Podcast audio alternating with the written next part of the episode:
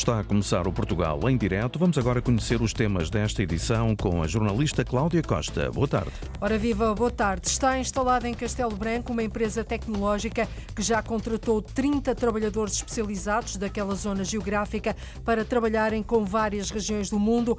O interior do país acaba assim de conseguir uma nova forma de fixar licenciados. A caminho dos 45 anos de vida, o Parque Natural de Montezinho vive dias de mudança. Trata-se de uma área protegida localizada na Terra Fria Transmontana, com cerca de 75 mil hectares, tem atualmente 9 mil habitantes e 92 aldeias. O repórter Afonso de Souza foi ao parque, ouviu uma pastora que tem mais de 300 ovelhas. Tá bom, fina, tá bom, fina, vai lá em cima. E vem elas.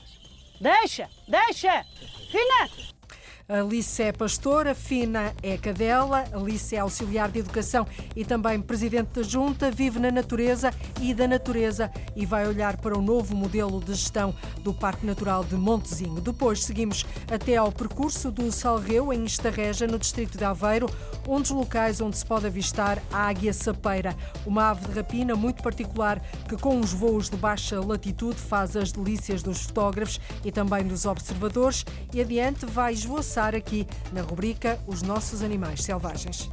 É o Portugal em direto que agora começa a edição de Cláudia Costa.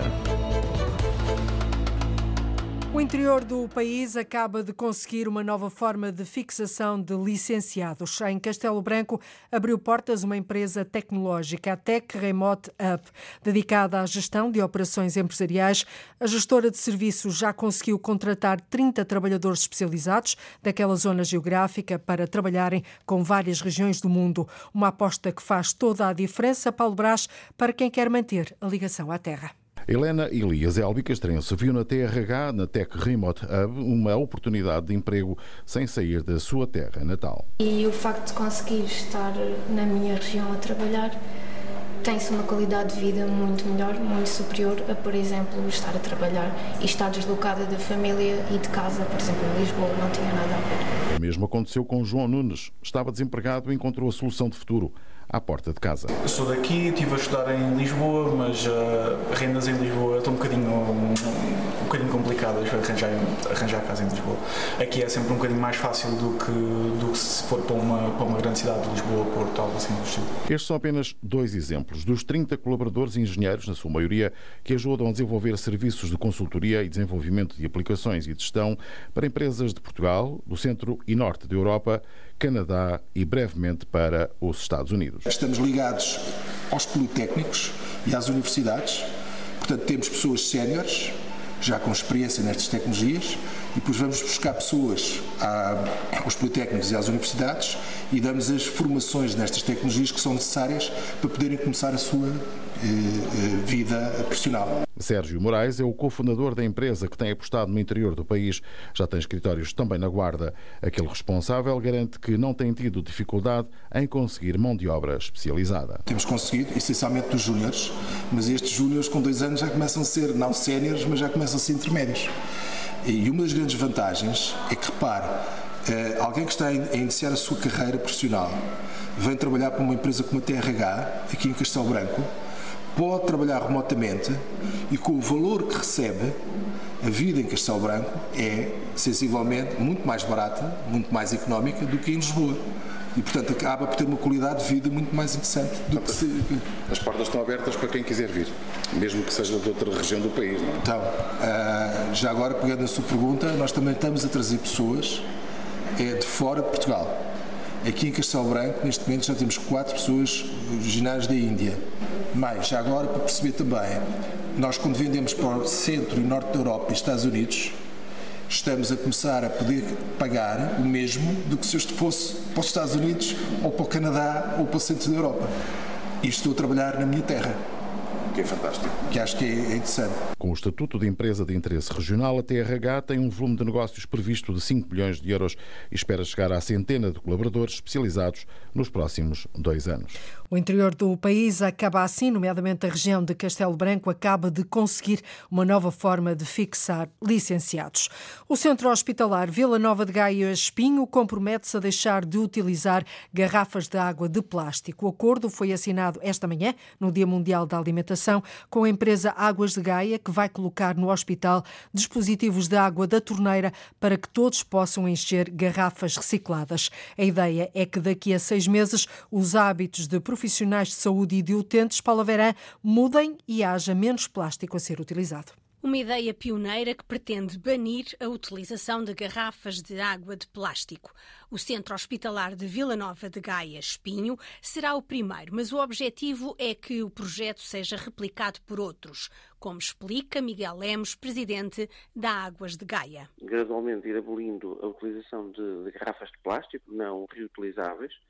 Nós comprometemos a auxiliar o hospital neste projeto e neste, neste espaço com a instalação de hum, dispositivos de fornecimento de água da torneira, onde vamos instalar um género de bebedouros para, para enchimento das garrafas. Vamos fornecer também algumas garrafas reutilizáveis para que sejam utilizadas nas unidades do hospital e o hospital compromete também eh, gradualmente a deixar de adquirir garrafas de água, eh, engarrafada, não reutilizáveis. Estes pontos de água potável terão, numa primeira fase, copos de papel, mas o caminho é tornar estes dispositivos em torneiras para encher as garrafas. O objetivo destes dispositivos é a utilização precisamente de uh, garrafas reutilizáveis. No entanto, poderá haver necessidade da utilização de copos, mas que serão aqueles copinhos produzidos de papel reciclado, não é? portanto, garantindo também a sustentabilidade ambiental, mas, eh, enfim, em situações transitórias. Quando se fala de um hospital, lembramos-nos das máquinas de venda ou da cafetaria. Miguel Lemos, da Águas de Gaia, garante que banir o plástico é para chegar a todos. Um dos compromissos do centro hospitalar é que possa, junto dos seus fornecedores, seja das máquinas de vending, seja da própria empresa que uh, fornece as refeições hospitalares, portanto, a empresa de catering que trabalha com o hospital, portanto, deixar de adquirir ou fazer com que os contratos existentes uh, venham a permitir que deixe de ser vendido as garrafas de água engarrafada, seja no bar do hospital ou até mesmo nos pontos de venda de máquinas automáticas. Substituir as garrafas de água de plástico não reciclado vai levar algum tempo, mas no prazo de seis meses será feito um primeiro balanço e o Centro Hospitalar de Vila Nova de Gaia Espinho pode tornar-se num exemplo para o resto do país. O Centro Hospitalar Gaia Espinho compromete-se assim a deixar de utilizar garrafas de água de plástico. Carolina é a mais nova moradora do Pátio dos Quintalinhos. É a nossa relíquia. Mas Gonçalo? Mas ela e as 11 famílias vizinhas estão de saída. Só não sabem de que forma nem quando. Previda a declaração de utilidade pública, o contrato de arrendamento em causa que eu decupo. E o cancelamento com efeitos? Com efeitos a partir do dia 31 de julho de 2023. Diz-nos porquê, Gonçalo Costa Martins. Para a linha vermelha do metro chegar a Alcântara, cerca de 20 edifícios vão ser afetados, afirma a empresa. Entre eles, este pátio à antiga, com 12 habitações. Os incêndios da semana passada na Madeira fizeram quatro desalojados. Alzira Rodrigues e o filho com 14 anos, residentes na Fajada Ovelha, na Calheta, são duas das pessoas que ficaram sem casa. O jornalista Marco António Souza encontrou-a no centro de saúde, onde se deslocou com dificuldades respiratórias devido à inalação de fumo. Alzira voltou a recordar a noite de terror que viveu. Estou sempre pior disso, daí para cá, sempre esta noite e tudo, a pessoa não consegue faltar, não consegue respirar nem nada. Alzira Rodrigues aguarda por um atendimento nas urgências do Centro de Saúde da Calheta. Inalou muito fumo devido ao incêndio e sente dificuldades respiratórias desde a fatídica noite da passada quinta-feira. Momentos de má memória para a residente na freguesia da Fajando Ovelha. Estava em casa da Carogo para tentar ver se o lume chegasse para não chegar a casa. Ele, em segundos, ele chegou, ardeu aquele todo, só deu tempo mesmo de fugir. Alzira Rodrigues residia com um filho de 14 anos. O meu filho fugiu para uma casa de uma vizinha e eu tentei ainda mais o outro filho mais velho pagar o lombo, mas não conseguimos porque nem água tinha, nem tinha nada. Devido à intensidade das chamas, nem os bombeiros puderam ajudar. Os bombeiros chegaram mais tarde. Não deu hipóteses porque era lombo em todo o lado e nem podia passar. Em segundos, as chamas consumiram todo o primeiro andar da casa de Alzira Rodrigues. Eletrodomésticos, eh, principalmente, e o andar todo de baixo, lá foi tudo, queimou tudo. Entre os vizinhos há uma certeza: não há memória de incêndio igual a este. Nunca tinha visto. Nem as pessoas antigas não se lembram de ver um fogo assim. Ele não deu hipótese a ninguém. Alzira Rodrigues vivia há 30 anos numa casa antiga, propriedade dos sogros. Eu tinha feito algumas obras, comprado tudo novo, olha lá foi tudo. Agora não se pode fazer nada. Agora esperar se vier uma ajuda. Agora aguarda pelo apoio que permita reconstruir a casa. Pela Câmara Municipal, que o Guarda de Estado esteve lá hoje, pela Casa do Povo. Vamos a ver. E o que é que lhe disseram? Que vão ajudar, mas leva o seu tempo. Vão tentar reconstruir a casa. Sim, sim, sim. Até que a moradia esteja reconstruída, Alzira Rodrigues e o filho de 14 anos vão ficar na casa do irmão mais velho. No dia em que a Antena 1 está a sinalizar então estes 75 anos do metro de Lisboa, eh, o presidente do metro garantiu esta manhã que nenhuma família vai ser desalojada pelas obras das novas linhas sem que tenha sido encontrada uma solução. É entrevistado eh, na emissão especial da Antena 1. Vamos primeiro à reportagem, agora sim, vamos primeiro à reportagem no dia precisamente em que a Antena 1 está a sinalizar os 75 anos do metro de Lisboa, com emissões especiais feitas a partir de algumas estações ao longo do dia. Escutamos agora moradores, comerciantes e autarcas que olham para as vantagens de ter uma estação de metro à porta. Desde logo, a possibilidade de reduzir a utilização do carro ou levar mais clientes ao comércio local. Mas a construção de novas paragens é um processo longo, complexo e que passa, em alguns casos, por expropriações. É o que vai acontecer com dezenas de famílias e comerciantes no prolongamento da linha vermelha até Alcântara e na nova linha violeta entre Odivelas e O jornalista Gonçalo Costa Martins visitou as freguesias da Estrela, em Lisboa, e da Póvoa de Santo Adrião, em Odivelas, e ouviu histórias de quem não sabe quando é que vai ter de fazer as malas. Dois vizinhos, né, filha? E nasceu aqui, né, meu amor? Como quem diz, né? Não aqui em casa, não, no hospital.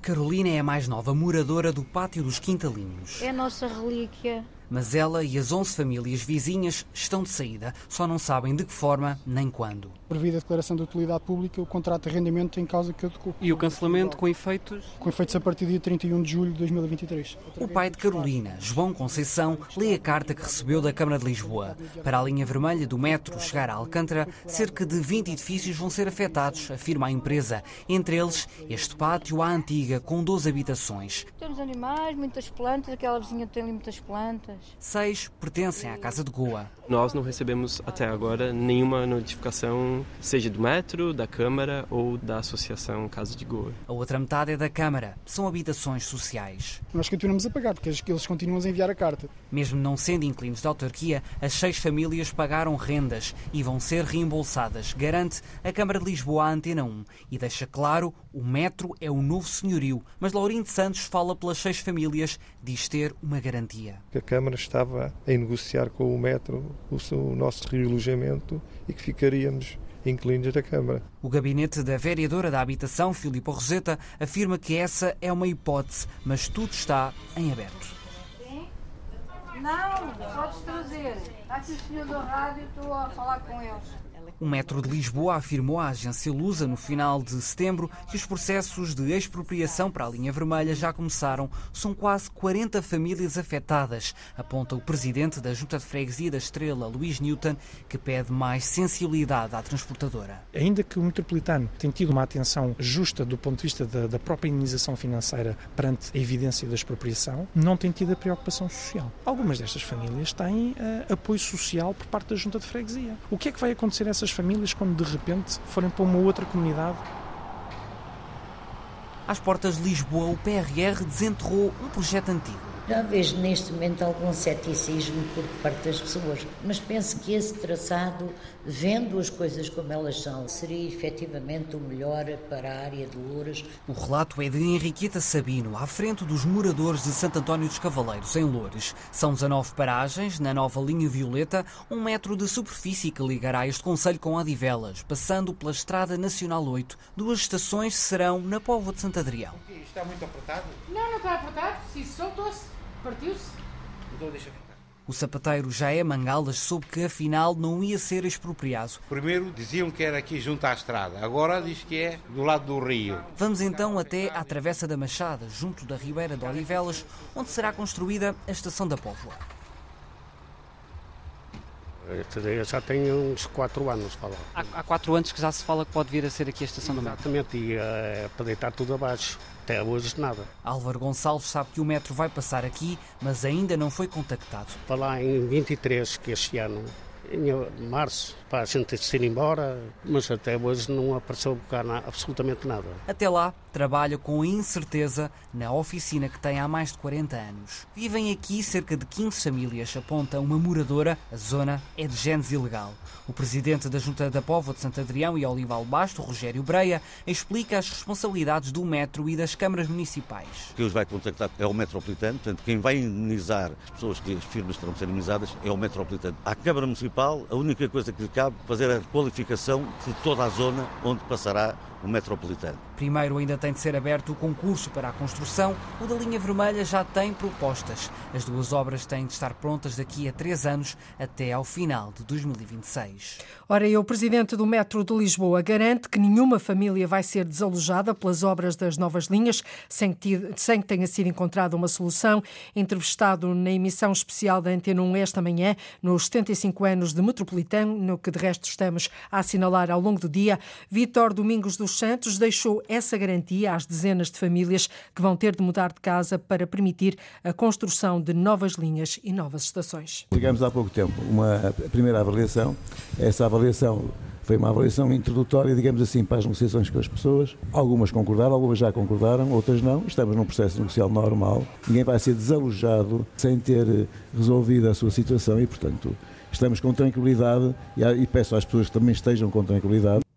A garantia do presidente do Metro de Lisboa esta manhã na Antena 1 a pedir tranquilidade às populações. Entretanto, a empresa deu mais esclarecimentos por escrito, assegura que a linha entre Odivelas e Loures vai estar pronta até ao final de 2026. Nesta altura estão a ser concluídos os documentos relativos ao concurso de construção antes de ele ser aberto. A transportadora afirma ainda à Rádio Pública que o baluarte do Livramento, onde fica o pátio dos Quintalinhos, na freguesia das Estrela, em Lisboa, vai ser ocupado apenas durante o tempo das obras. Esta manhã, na Antena 1, o presidente do Metro falou em cerca de 50 famílias afetadas no prolongamento da linha vermelha, mas não esclareceu quando é que teriam de deixar as casas. Em relação a esta obra, estão a ser avaliadas as cinco propostas do concurso de construção.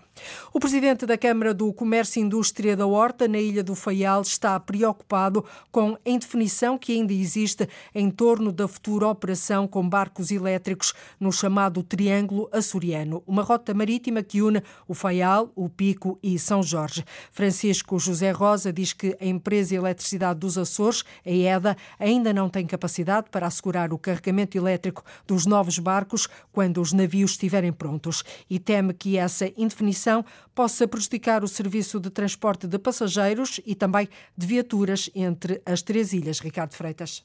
O Governo Regional quer adquirir dois navios elétricos para substituir o Mestre Jaime Feijó e o Gilberto Mariano nas ligações entre as Ilhas do Triângulo, se possível, já em 2025. Mas o Presidente da Câmara do Comércio e Indústria da Horta está preocupado com a falta de resposta da EDA para o carregamento rápido dos barcos durante as curtas escalas no Faial, no Pico e em São Jorge. As pessoas com quem nós temos falado e aquelas que têm validade técnica para o dizer, eh, dizem que neste momento, na forma em que existe e com o tempo que nós temos para, fazer a compra e implementar o, o PRR, portanto, este investimento do PRR, é, é, um tempo curto para fazer frente a todas as, as, alterações que têm que ser feitas e as melhorias na rede para, para, para poder dar resposta àquilo que são as necessidades de navios desse tipo. Francisco José Rosa diz que concorda com o investimento e com o recurso a energias limpas, mas teme que os barcos elétricos cheguem aos Açores e a rede elétrica não esteja preparada para operar com eles. Estamos comprometidos com a sustentabilidade,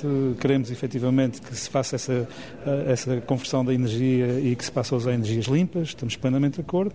Agora, é preciso efetivamente que sejam avaliadas profundamente quais são as condicionantes para utilizar esse tipo de equipamentos. A intenção do governo é colocar os atuais navios a operar noutras rotas, mas Francisco Rosa está convencido que deixar o triângulo apenas com barcos elétricos vai prejudicar o serviço. Não se mexa nos fluxos e não se mexa naquilo que neste momento funciona bem. Ou seja, não podemos é regredir no tempo, temos que evoluir.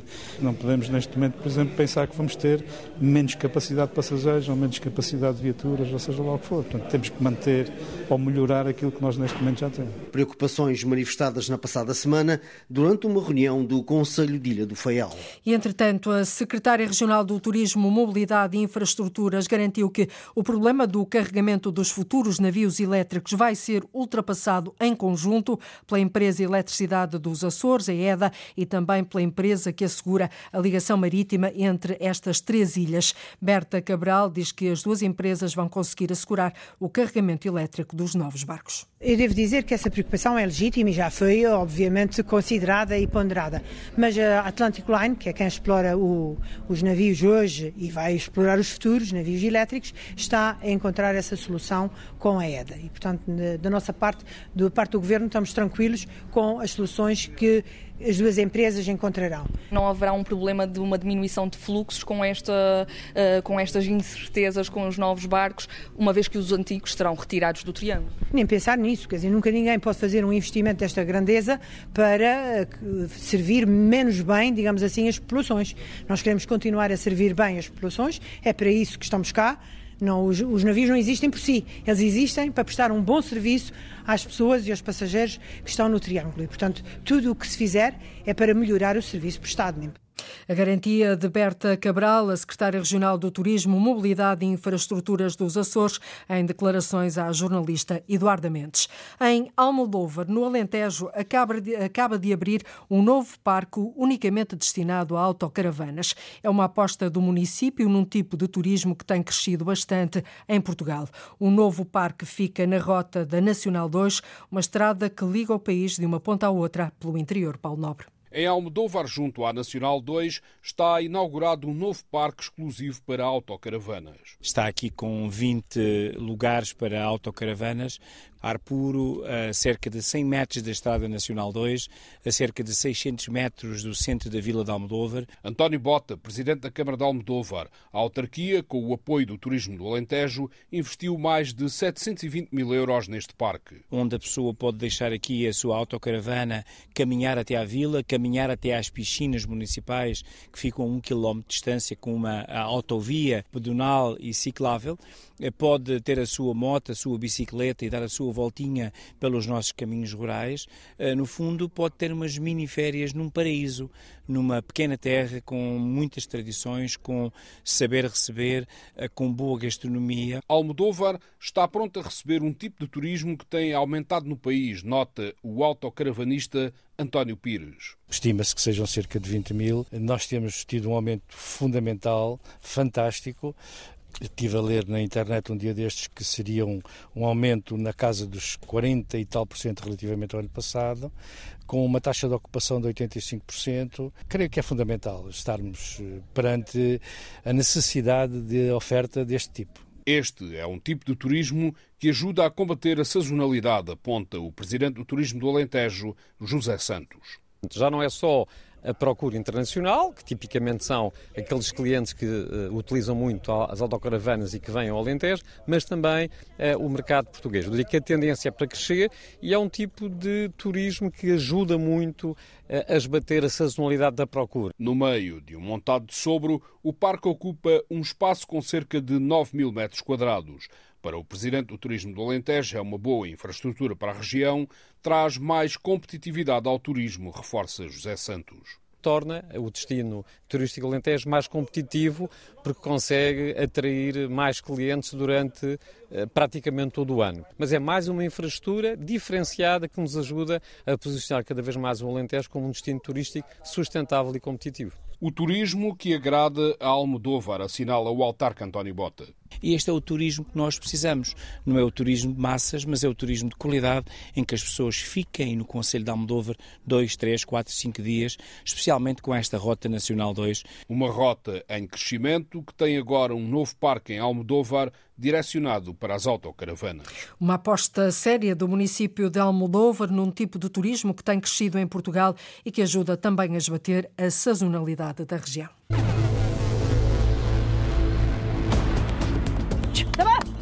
Fina! Fina, vai lá em cima. Fina é o nome da cadela. E a dona? Alice Vieira da Silva é pastora em Soeira, uma aldeia no Conselho de Vinhais, em pleno Parque Natural de Montezinho.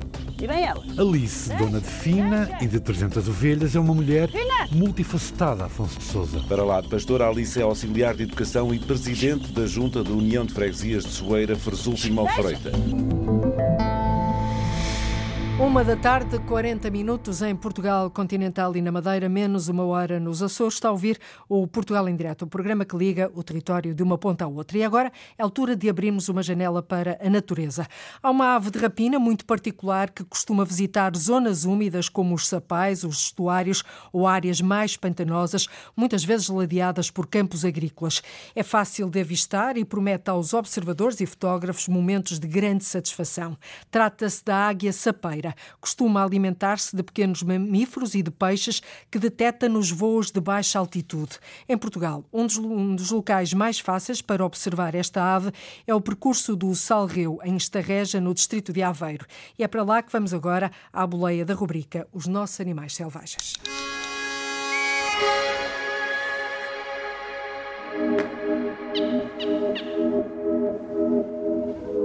Estamos numa área de Sapal e Paul, terrenos com muita água, rodeados de campos agrícolas. Regressamos ao percurso do Salreu em Estarreja, no distrito de Aveiro. Regressamos porque, de facto, há aqui muita biodiversidade para observar e registar no nosso caderno de campo. Já aqui encontramos muitas aves aquáticas, alguns pequenos mamíferos e hoje viemos à procura de uma ave de rapina que visita regularmente este espaço. O percurso onde estamos tem mais de 8 quilómetros e chama normalmente caminhantes ou ciclistas. Procuram um contacto estreito com a natureza e com os seus habitantes selvagens. Em redor dos trilhos de terra batida, há então corredores de rega que servem os muitos campos agrícolas, em grande parte arrozais, que aqui se expandem.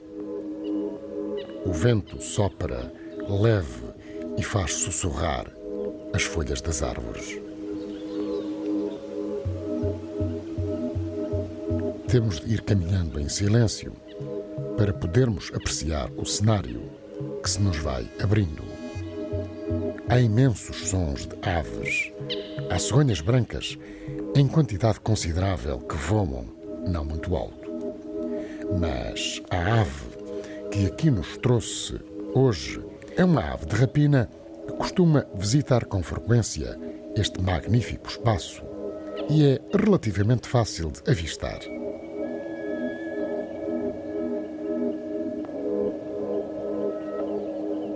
É a águia sapeira, também conhecida como tartaranhão dos paúis.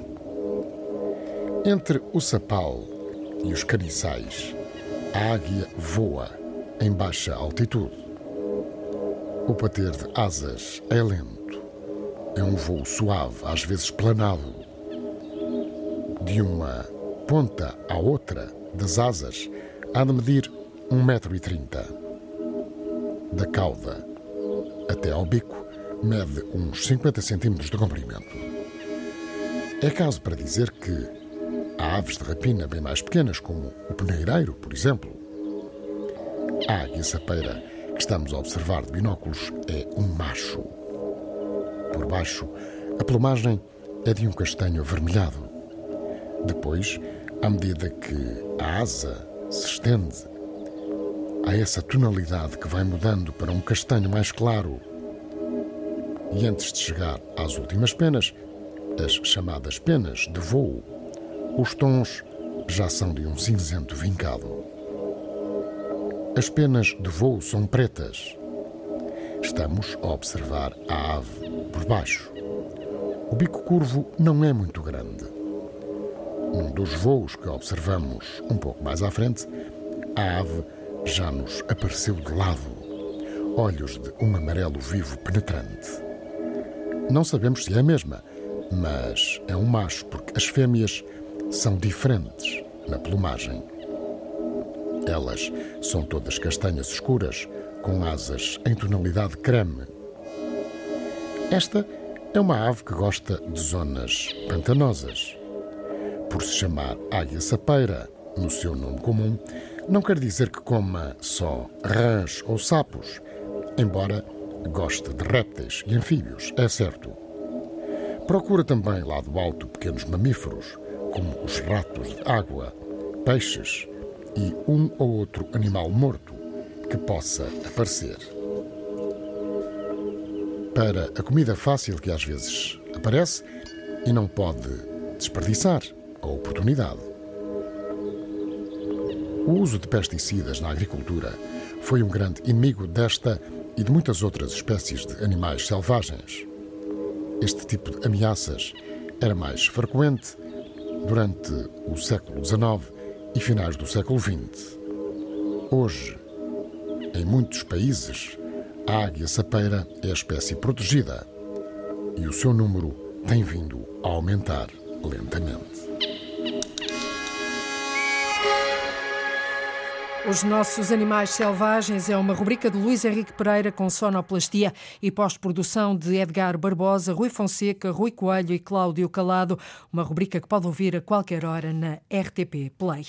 E continuamos sentados a apreciar a natureza. A caminho dos 45 anos de vida, o Parque Natural de Montezinho vive dias de mudança. Trata-se de uma área protegida, localizada na Terra Fria Transmontana, com cerca de 75 mil hectares, tem atualmente 9 mil habitantes habitantes e 92 aldeias. Criado nos concelhos de Bragança e Vinhais, o espaço tinha na sua gênese, na sua raiz, a valorização da natureza e principalmente a melhoria das condições de vida das pessoas que vivem naquela área protegida. A imagem que as populações têm da direção do Parque de Montezinho parece estar a mudar com a introdução de um novo modelo de gestão, mas durante muitos anos foi negativa, Afonso de Souza. Tá bem. Fina. Tá bem. Fina. Vai lá em cima. Alice Vieira da Silva é pastora em Soeira, uma aldeia no Conselho de Vinhais, em pleno Parque Natural de Montezinho. E bem elas. Deixa, deixa. Fina.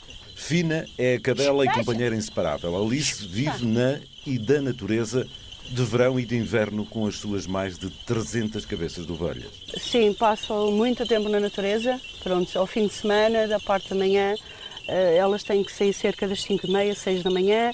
Por volta das 9, 10 têm que estar na céstia e depois regressam às seis da tarde, por volta da meia-noite, uma da manhã. Voltam outra vez. No inverno o horário é diferente, não é? Pronto, porque isto regula-se muito pelo sol. As ovelhas regulam-se muito pelo sol. Para lá de Pastor, Alice é auxiliar de educação e presidente da Junta da União de Freguesias de Soeira, Fresulto e Malfreita. Diz que viver no parque é favorável, mas também tem os seus quês, principalmente com a comunicação com a entidade gestora? É favorável no sentido de estarmos inseridos no parque? Uh, mas também temos muitas condicionantes. Pronto, quando o lobo ataca as ovelhas é, é muito complicado, porque assim eles têm os certos critérios para que sejam pagas as ovelhas. Nós temos que colocar uma vedação a um X de metros de altura, portanto, eles dão-nos aqueles critérios que nós temos que fazer e muitas vezes não somos compensados como tal isso é assim um bocadinho complicado. Mas claro, é uma, é uma zona protegida e isso é muito bom para a nível do país também. A cerca de 10 km mora Maria Adelaide. Foi imigrante em França. Voltou há um par de anos para se estabelecer na aldeia da Moimenta, no Conselho de Vinhais. Tempo suficiente para saber bem da relação do parque com as populações. Oh, de um lado é muito complicado, porque não podemos. Temos uma touça, bastante lenha, não se pode cortar, é só quando eles autorizam. Há muitas uh, touças de castanheiros, de carvalhos que se podiam limpar e não deixam, não autorizam. Árvores estão quatro ou cinco árvores juntas, podia-se cortar uma, fazia falta para, para queimar, para não se aquecer e não se pode. Mas esta relação das pessoas com o parque nem sempre foi assim. E quando falávamos no parque, hum, falávamos de algo positivo, uh, em que havia, havia uma grande ligação. Eu até costumo dar este exemplo. Quando passavam as pessoas e funcionários que trabalhavam no parque, era quase como que se passasse o senhor padre e a senhora professora. Portanto, as pessoas quase faziam uma vénia. Altino Pires é o presidente da junta com mais aldeias no Conselho de Bragança. Tem seis também dentro da área protegida. Esta relação de respeito, acrescenta, foi-se perdendo ao longo dos anos. Transformou-se no oposto, que via-se quando funcionários do parque, que houve uma altura que já eram diminutos, eh, era sempre uma questão muito negativa. Havia sempre uma relutância uh, com esse tipo de pessoas e com a entidade. Altino Pires sabe bem do que fala. Nasceu e cresceu na aldeia de São Julião de Palácios. Está a celebrar 10 anos como presidente e sabe que a relação com as pessoas é o princípio para ter alguns resultados. E muitas das vezes, quando estamos a conversar e falamos que é muito complicado, muitas vezes, gerir as populações e o povo, e para mim acho que foi o mais fácil. Obviamente há entraves que se vão colocando eh, e que nós temos que batalhar por eles todos os dias e para queremos o melhor para a nossa terra, para a nossa gente e também demonstrarmos às pessoas que nos visitam quem somos, onde estamos. E houve razões para essa relação das populações com o parque azedar? Tudo bem com, com a questão das imposições, tudo bem depois com, as, com, com algumas coimas que foram, que foram aplicadas e obviamente quando se começa a entrar no bolso das pessoas é muito negativo. Portanto, é, é, é uma questão muito normalíssima quando, quando nós temos a nossa casa e nem sequer podemos mandar e usufruir dela, é, é, é complicado. E também ali, no território das aldeias que preside, os veados não têm deixado, principalmente os produtores de castanha, descansados. E o parque não parece estar a dar a melhor das soluções. Tem havido alguns danos provocados por estes, por estes animais. Obviamente, e se as pessoas fossem eh, ressarcidas do investimento que fizeram, acho que eh, eh, amenizava um bocado a situação. Neste momento, as pessoas também, e mais aqui na questão do castanheiro, viram-se, se querem ter as culturas, têm que vedar. E, portanto, e nessa questão poderia existir uma linha, um apoio para este tipo de vedações e que não existe. A criação do Parque Natural de Montezinho vai a caminho de assinalar 45 anos.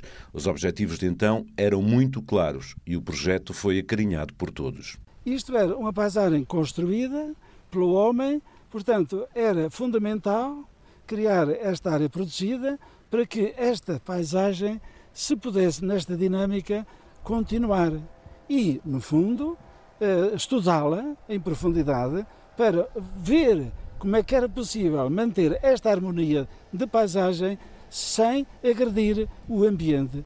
Todo este tempo depois e com alguma alteração da paisagem devido à introdução de umas, ao desaparecimento de outras culturas e ao despovoamento acentuado, diz o professor catedrático Dionísio Gonçalves, mantém-se, mas também se notam animosidades. Nota-se, de facto, as populações um pouco desagradadas com a forma eh, de, ser, eh, de, de, estar no parque. Pronto, era um benefício, claro que sempre foi, e sempre é, continua a ser, mas há um, um desagravo. O professor foi um dos fundadores do parque e também vê neste novo modelo de cogestão, que agora está a começar a trabalhar, que integra autarquias, juntas, associações e o ICNF, uma possibilidade de melhorar e a cogestão já é um passo à frente, porque tem que se integrar, os arquitetos do parque têm que ser ouvidos e, e, e eles têm que ser mantidos e uh, entusiasmados para continuarem a construir e a manter esta paisagem humanizada, não é uma paisagem natural.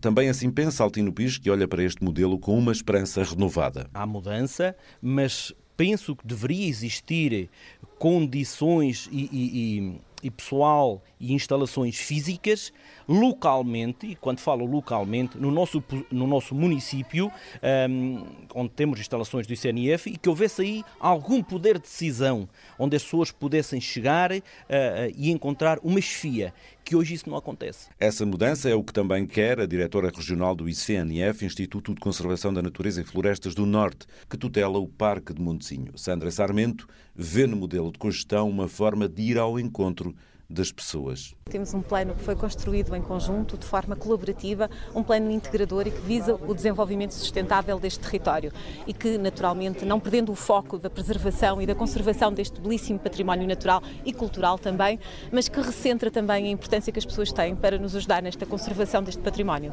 Que também é o que as populações mais anseiam uma direção do parque mais próxima das pessoas e que ajuda ao desenvolvimento. No próximo ano, o Parque Natural de Montezinho faz 45 anos e há de fazer-se também um balanço do que está a ser feito por esta nova cogestão.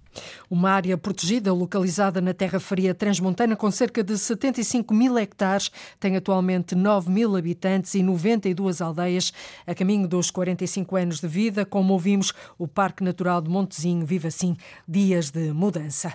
Desde quinta-feira, o Óbidos recebe o Fólio, o Festival Internacional da Literatura. Mas ainda antes de começar, a carrinha do desassossego andou pelas freguesias do Conselho a espalhar Joana Carvalho Reis, a Festa dos Livros. Ora, então a paisagem que vocês vislumbram neste momento sobre o castelo é uma paisagem privilegiada. Este mirador tem uma vista fantástica. Do alto do miradouro da Chapeleira, com vista para o Castelo de Óbidos, um banco de jardim tem escrito uma frase de Saramago: É preciso sair da ilha para ver a ilha.